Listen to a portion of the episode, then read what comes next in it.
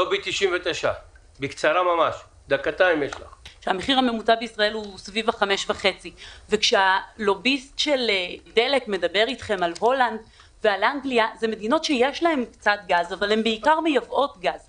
למדינת ישראל יש גז. היא הייתה אמורה לשלם מחיר הרבה הרבה יותר נמוך. אז זה קודם כל בעניין המחירים. אני חושבת שהדיון שלפנינו בסופו של דבר השאלה היא איך מתמודדים עם בריון ומה עושים כשהוא סוגר את הברז היי חברים הרגע שמעתם את מירב דוד, היא סמנכ"לית לובי 99, בדיון בוועדת הכלכלה של הכנסת. הדיון עסק באירוע סגירת ברז הגז על ידי חברות הגז. לא מכירים את האירוע? זה בסדר. כמעט אף אחד לא מדבר על זה. בעקבות האירוע, הממונה על התחרות, מיכל אלפרין, עומדת לפרסם צו שאנחנו בלובי 99 התנגדנו לטיוטה שלו, כי בגדול הוא לא מגביר את התחרות ולא מעניש את שברון, החברה שסגרה את הברז. איך זה נגמר? השבוע בית המשפט אישר את הצו למרות התנגדות לובי 99. מבולבלים מהנתונים? גם אני. ובגלל זה הפרק הזה הוא בשבילנו. פתיח ומתחילים.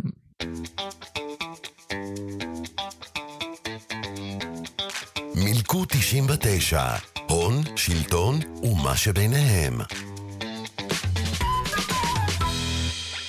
שלום לכל מאזיננו, אתם על עוד פרק במלכוד 99, ואחרי הפסקה, די ארוכה אפשר להגיד, אנחנו חוזרים לנושא הגז. זו ההזדמנות גם להזכיר שמי שעוד לא האזין לפרק 4 שלנו, זה לגמרי מומלץ ואפילו הכרחי.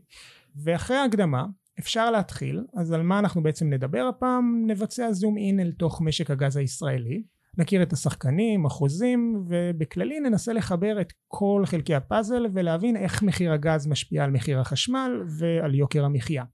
בשביל זה נאמר שלום לאריאל פז סביצקי, מנהל המחקר שלנו בלובי 99. אהלן. שלום כרמל, מה שלומך? בסדר, איך אתה?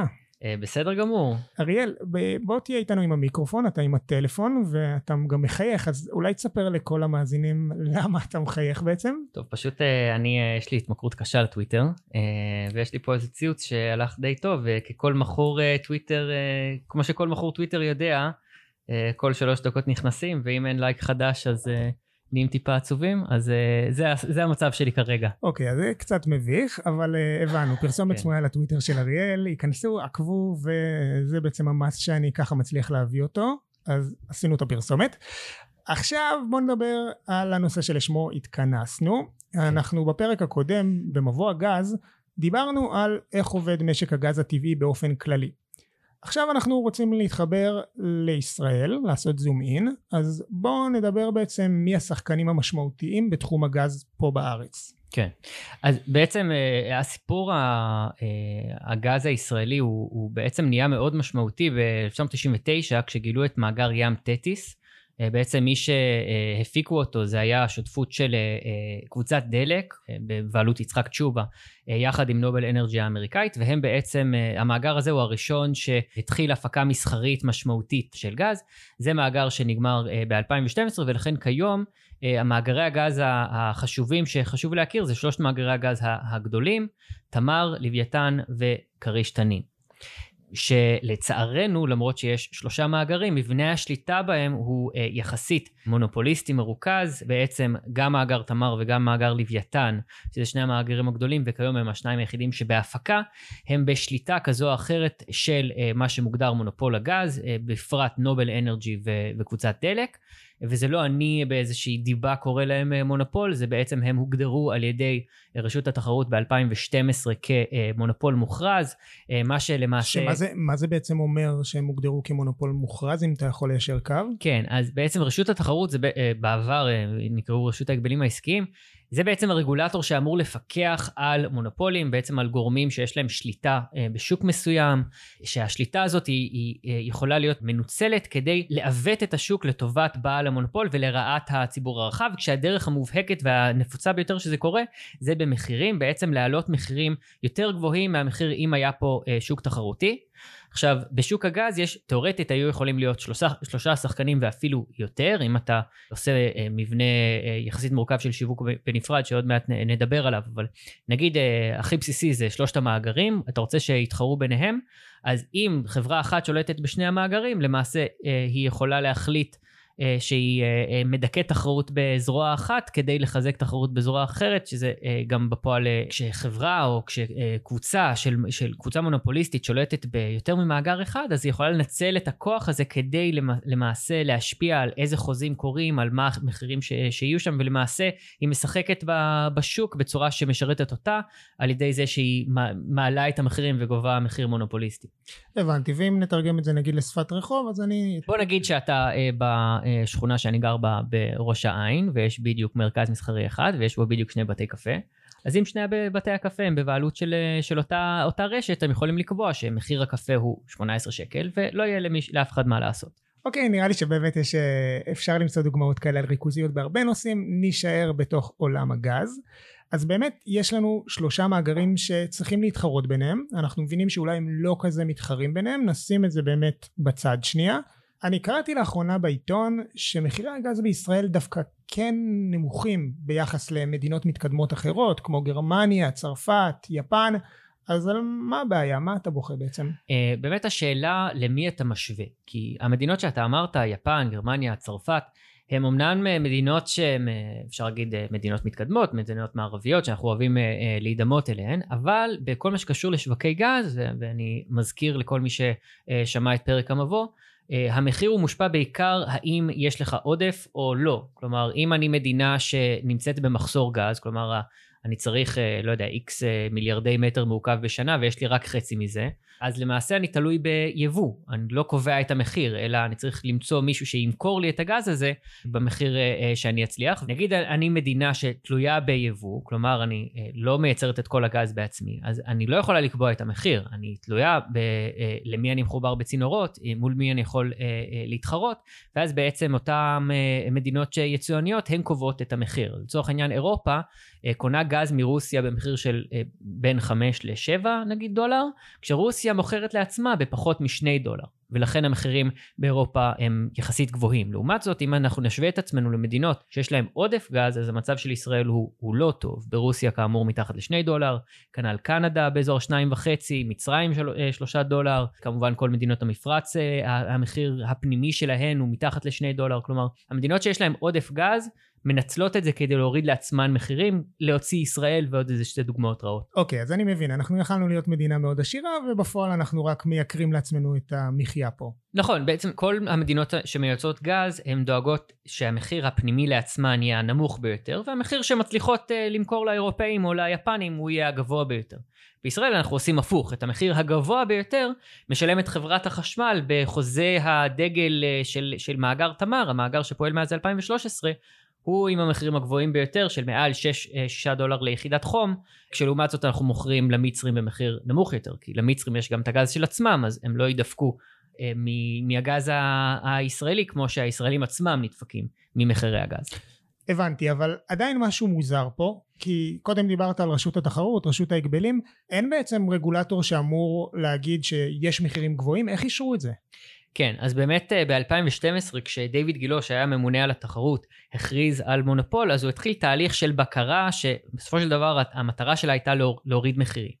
אלא שמה קרה אחרי שבסוף 2014 הוא פרסם שהוא אכן הולך להיכנס ולפרק את המונופול בצורה אה, משמעותית להוריד מחירים וכולי אז הייתה פה התערבות מאוד מאוד גדולה של אה, לוביסטים אה, שבעצם פעלו לטובת נובל אנרגי ולטובת דלק והיה פה גם דרג פוליטי שהחליט שהוא הולך עם חברות הגז בנושא הזה ובסופו של דבר הם קבעו איזשהו מנגנון שהיה אה, לדעת אותו ממונה על התחרות לא טוב, רע לתחרות, ואכן הוא התפטר במחאה על, על ההחלטה ש, שהתקבלה, כי ההחלטה הזאת היא למעשה השאירה בידי מונופול הגז את השליטה בשני המאגרים הגדולים, תמר ולוויתן, מה שאפשר להם במשך שמונה שנים למעשה לגבות מחיר מונופוליסטי מהציבור הישראלי. אוקיי, okay, אבל כל זה היה לפני כמה שנים. אנחנו נמצאים ב-2021, הסיפור נגמר, אז כאילו החוזים כבר קרו, אין הרבה מה לעשות.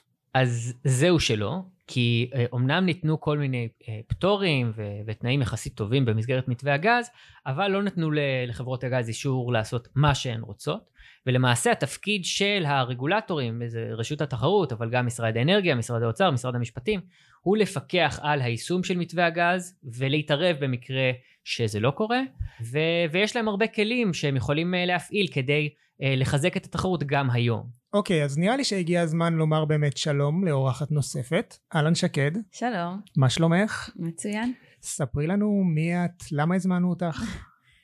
אני שקד הרן, אני עורכת דין חדשה בלובי, מזה כמה חודשים. ובעצם הפרויקט הראשון שנחת עליי כשהצטרפתי ללובי היה הפרויקט של הצו המוסכם. אוקיי, okay, אני מבין שישר זורקים למים. לגמרי. אז, אז בגלל שזה נשמע לי מאוד מסובך, בואי נתחיל מלהסביר מה זה צו מוסכם. רגע לפני שנמשיך עם שקד, זה הזמן להזכיר שבלובי 99 אין טייקונים, ומי שקובע הם החברים. כדי שנוכל להמשיך ולפעול למען האינטרס הציבורי, אנחנו צריכים עוד חברים. אז אם עדיין לא הצטרפתם, הגיע הזמן. כנסו ללובי 99 org.il והצטרפו אלינו, אל תשכחו לרשום שהגעתם דרך מלכוד 99. צו מוסכם זה בעצם איזשהו כלי רגולטורי שמאפשר מה שנקרא אכיפה רכה יותר.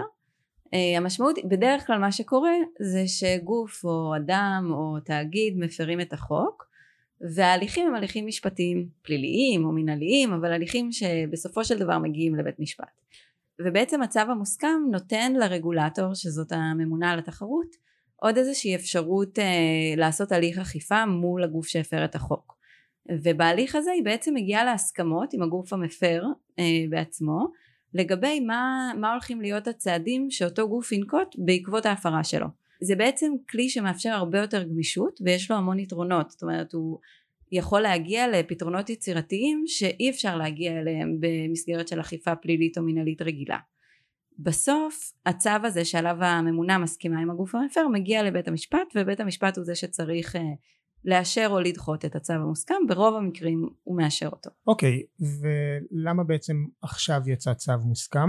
איך חברות הגז במקרה שלנו הפרו את אותו חוזה? אז אולי אני אקדים ואומר שבמסגרת הניסוח של הצו המוסכם בחוק אחד הדברים שכתובים זה שהממונה לא חייבת לפרט באותו לא חייב להיות מפורט באותו צו מוסכם מה הייתה ההפרה שהביאה לפתיחת ההליך ואכן בענייננו בצו המוסכם שפורסם הממונה לא פירטה בצורה מובהקת מה הייתה אותה הפרה אנחנו בעצם יודעים להגיד מה הייתה אותה הפרה לכאורה שבעקבותה הממונה החלה בתהליך של צו מוסכם. אוקיי, okay, ספרי לנו עליה. אז האירוע, אנחנו נכנה אותו אירוע סגירת הברז.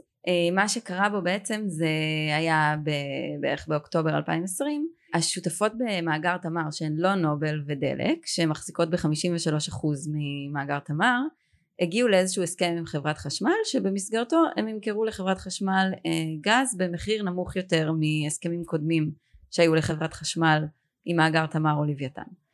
השלב הבא בעצם אחרי חתימת ההסכם היה אמור להיות שמאגר תמר מספק לחברת חשמל את הגז במחיר שנקבע בהסכם אלא שבעצם אה, נובל שהיא גם המפעילה של מאגר תמר סגרה את הברז ולא אפשרה את אה, מכירת הגז במחיר שנקבע בהסכם וככה היא בעצם מנעה את ההסכם מלצאת לפועל ופגעה בחיסכון שהיינו יכולים אה, בעצם להפיק מהמחירים הנמוכים. אוקיי okay, זה נשמע לי ממש כאילו אנחנו מדברים על עולמות אחרים ואפלים כאלה מאיזשהו איזשהו תסריט של סרט לא איזה משהו שאנחנו היינו מצפים לקבל אלה הם חיינו בלובי 99. כן, אבל כן, נראה לי שצריך פה זה באמת זה, זה מבלבל כי בעצם עד עכשיו, מאגר תמר מכר גז כמאגר תמר. כלומר, הם חתמו, מאגר תמר חתם על חוזה עם חברת חשמל, עם יצרני החשמל הפרטיים, מאגר לוויתן חתם על חוזים. אלא שזה הכל בעצם סוג של קרטל חוקי. בעצם מאגר תמר זה לא רק, זה לא בן אדם. מאגר תמר זה כמה חברות שכל אחת מהן בפני עצמה מחזיקה אחוזים מתוך המאגר, וכביכול היו יכולות להיות מתחרות. אלא שהם קיבלו ב-2006 איזשהו פטור שמאפשר להם לפעול כגוף אחד, בעצם מאפשר להם להיות קרטל חוקי שלא מתחרה למרות שהם היו יכולות להתחרות, אוקיי? עכשיו מה שקרה שעד עכשיו היה מאוד טוב לכל החברות בקרטל באמת אה, אה, להמשיך את אותו מה שנקרא שיווק משותף ולמכור ביחד במחיר הגבוה, אלא שבגלל כל מיני סיבות אה, יצא שהמצב הנוכחי יחסית דפק חלק מהחברות במאגר תמר, כי מה שעשו נובל אנרג'י ודלק קידוחים, הם הסיטו חוזים אה, בצורה כזו או אחרת לטובת מאגר לוויתן, אותו מאגר אחר שגם אה, נשלט על ידם. וזה דפק את מה שנקרא שותפות האחרות, בעיקר ישראמקו של קובי מימון, חברת תמר פטרוליום ועוד איזה שתיים קטנות. זה דפק אותן, ואז הם פשוט אמרו, אוקיי, מותר לנו לשווק במשותף, אבל מותר לנו גם לשווק את החלק שלנו בנפרד, והם הלכו ועשו את זה. לפעמים אנשים שמעו משהו שנקרא הווטו, שיש לנובל אנרג'י זכות וטו על כל uh, חוזי גז. אז זה דבר שהוא מבלבל, כי יש להם זכות וטו, אבל רק בשיווק משותף. כלומר, רק כשכל מאגר תמר ביחד רוצה למכור משהו, אז לנובל יש זכות וטו.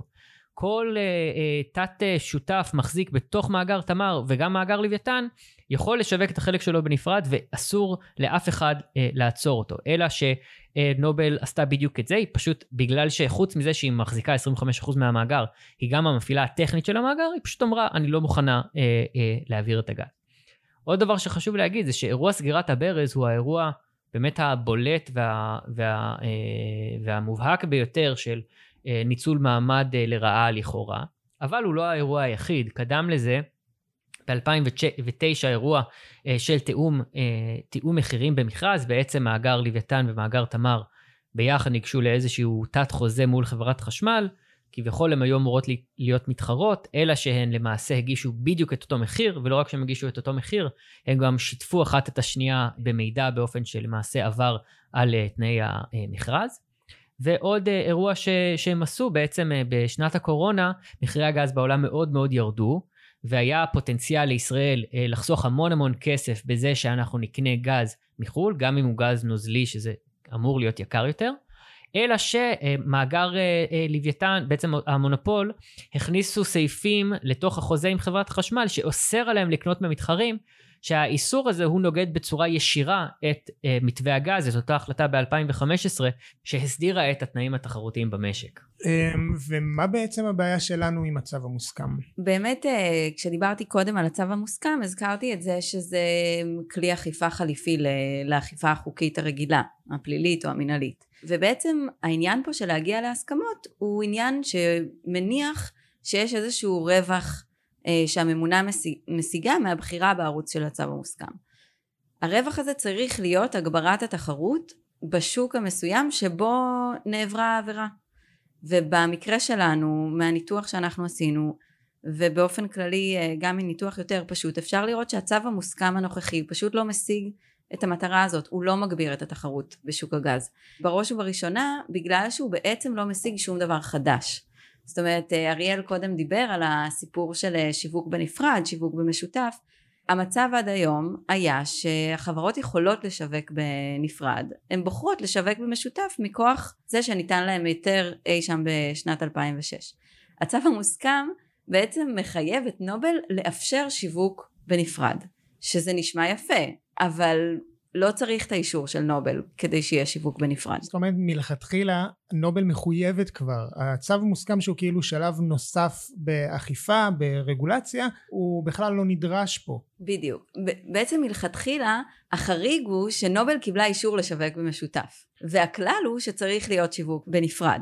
הצו המוסכם אה, מחייב אותה לאפשר את זה. אבל אה, בעצם הניתוח שאנחנו עשינו הראה שאין תמריצים לשותפות הגז לשווק את הגז בנפרד. זאת אומרת עדיין יש להם תמריצים לשווק אותו ביחד והן יכולות חוקית לעשות את זה אז אנחנו לא רואים סיבה ששוק הגז ישתנה ואז בעצם מה שנובל קיבלה זה איזשהו כרטיס יציאה מהליך אכיפה פלילי או מנהלי בלי שהיא הייתה צריכה לתת שום דבר בתמורה. חשוב לי להגיד שבאמת uh, הצו המוסכם הוא לא uh, נתן שום מידע שום עדות שהצביע על זה שיהיה איזשהו שיפור למצב התחרותי הוא לא אמר מה, מה הוא חושב שזה ישפיע על המחירים וכשאנחנו מסתכלים על מי כן חושב מה יהיו המחירים, שזה חברות הגז, כי הן מפרסמות תחזיות על מה הן חושבות שהן הולכות להכניס, אנחנו רואים שלפי התחזיות של חברות הגז, מחירי הגז בעשור הקרוב אפילו אמ-, אמורות לה, להמשיך לעלות. כלומר, לא רק שלא תהיה ירידת מחירים, תהיה עליית מחירים בעשור הקרוב, שזה הזיה טוטאלית. אוקיי, okay, שקד, את התחלת באמת לספר לנו שצללת ישר במשימה הראשונה שלך בלובי, להתעסק עם הצו המוסכם, אז מה עושים היום בלובי? אה, אז בעצם מה שאנחנו עשינו זה, הממונה כשהיא פרסמה את הצו המוסכם, היא בעצם פרסמה טיוטה של הצו המוסכם. אה, והטיוטה הזאת היא הייתה, היא בעצם הוצגה לציבור ועם קול קורא להגיש תגובות. אה, אז זה בעצם מה שעשינו בלובי, הגשנו תגובה על הצו המוסכם ובתגובה הזאת פירטנו בין היתר את הדברים שהתייחסנו אליהם כאן ובראש ובראשונה את העמדה שלנו שהצו המוסכם לא משיג את המטרות שלו. אה, בין היתר גם טענו שהוא בעצם לא משקף נכונה את היקף ההפרות. כמו שאריאל קודם פירט, זה לא, לא מדובר רק בהפרה אחת, זה בעצם התנהגות חוזרת ונשנית שמלמדת על זה שנובל פשוט לא נרתעת מלהפר את החוק. והצו המוסכם כן אמור לתת איזשהו ביטוי הרתעתי גם בתור אכיפה. ומה שדרשנו בעצם בתגובה שלנו, בין היתר, זה שיבוטל הפטור מ-2006 שניתן למאגר תמר לשיווק במשותף, והן תחויבנה לשווק בנפרד את הגז. זאת אומרת זה לא יהיה כבר שאלה של אפשרות אלא יחייבו אותם לשווק בנפרד מתוך הנחה שאז באמת אנחנו נראה איזושהי התנהגות תחרותית אה, בשוק הזה שתוביל להורדת המחירים של הגז. בנוסף למה ששקד אמרה על הדברים שהיינו משפרים בצו המוסכם, יש גם את האירוע המאוד מאוד אקטואלי שקורה עכשיו. אה, יש, אה, הזכרתי את חוזה חברת חשמל מול תמר, החוזה הגדול ביותר והיקר ביותר עם המחירים הגבוהים ביותר. יש בו נקודת יציאה, בעצם איזושהי נקודה בחוזה שאפשר לשנות את המחיר עד 25 אחוזים. ולמה זה אקטואלי עכשיו? זה אקטואלי כי זה ממש קורה עכשיו, ממש בשבועות האלה, ביולי כבר יש את המחיר המעודכן, ו-25% זה עדיין אה, יוריד אותך במקסימום לבערך 4-8, שזה מחיר שהוא מאוד גבוה בהשוואה למדינות אחרות שמפיקות גז. עכשיו, מה שהיינו מצפים, הייתה הפרה באוקטובר, אוקיי? הגישו טיוטה לצו מוסכם בינואר.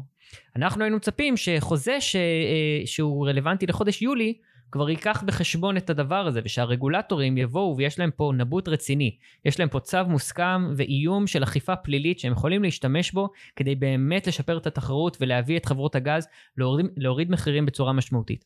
אנחנו היינו מצפים שהם ישתמשו בו ויכניסו בצו המוסכם התייחסות לחוזה חברת חשמל שמורידים בו את ה... את המחיר בצורה משמעותית, בלי איזה שהם הערכות ששמענו שהם רוצים לעשות, להאריך את החוזה הגרוע הזה בעוד 4, 5, 7 שנים. אלא פשוט יורידו מחירים, אחרת אנחנו ניקח אתכם לבית משפט באכיפה פלילית. ואם הם לא היו מסכימים, אז, אה, אז אכיפה פלילית והרתעה, ו, ולעתיד היינו מרוויחים את זה. כמובן שאנחנו לא רוצים, אה, אין לנו פה איזשהו רצון שמישהו כזה או אחר יושב בכלא. מה שאנחנו רוצים זה טובת הציבור, אנחנו רוצים הורדת מחירים. ובשביל להוריד מחירים צריך להשתמש בנבוט, וזה מה שלא קרה. אוקיי, okay, אז אם אני אסכם את כל מה שדיברנו עליו בהקלטה הזאתי, אז אנחנו מדברים על משק גז מאוד ריכוזי, עם חברות גז שיש להם הרבה מאוד כוח ובהרבה מאוד מובנים הם גם לא כל כך ששים אה, לעמוד במחויבויות שלהם. יש לנו פה רגולטורים וצוותים ממשלתיים שאמורים לפקח בצורה טובה יותר לפי מה שאתם אומרים ועל כל זה נוסיף את חוזה הגז של חברות הגז עם חברת החשמל שמשפיע באופן ישיר על מחיר החשמל שלנו וכמובן על יוקר המחיה מתוקף זאת. ואתם בעצם באים ואומרים הלו חבר'ה עומד להיות פה עכשיו חוזה שיכול להשפיע על אותם מחירים. יש פה הרבה מאוד הפרות ובסופו של דבר הרגולטור הממשלה לא עושים מספיק כדי להוביל את חברות הגז להוריד את המחירים. חד משמעית יש פה פוטנציאל לחסוך באמת לכל משפחה בישראל מאות ואף אלפי שקלים בשנה רק צריך uh, צוות רגולטורים נחוש שישתמש בסמכויות המאוד נרחבות שיש לו ויגרום לזה לקרות. אוקיי, okay, אז נראה לי שאנחנו נסיים באמת עם הקריאה הזאת לרגולטורים להתחיל לדאוג לאינטרס הציבורי. תודה שקד. תודה רבה. תודה אריאל. תודה רבה. אנחנו מסיימים עוד פרק של מלכוד.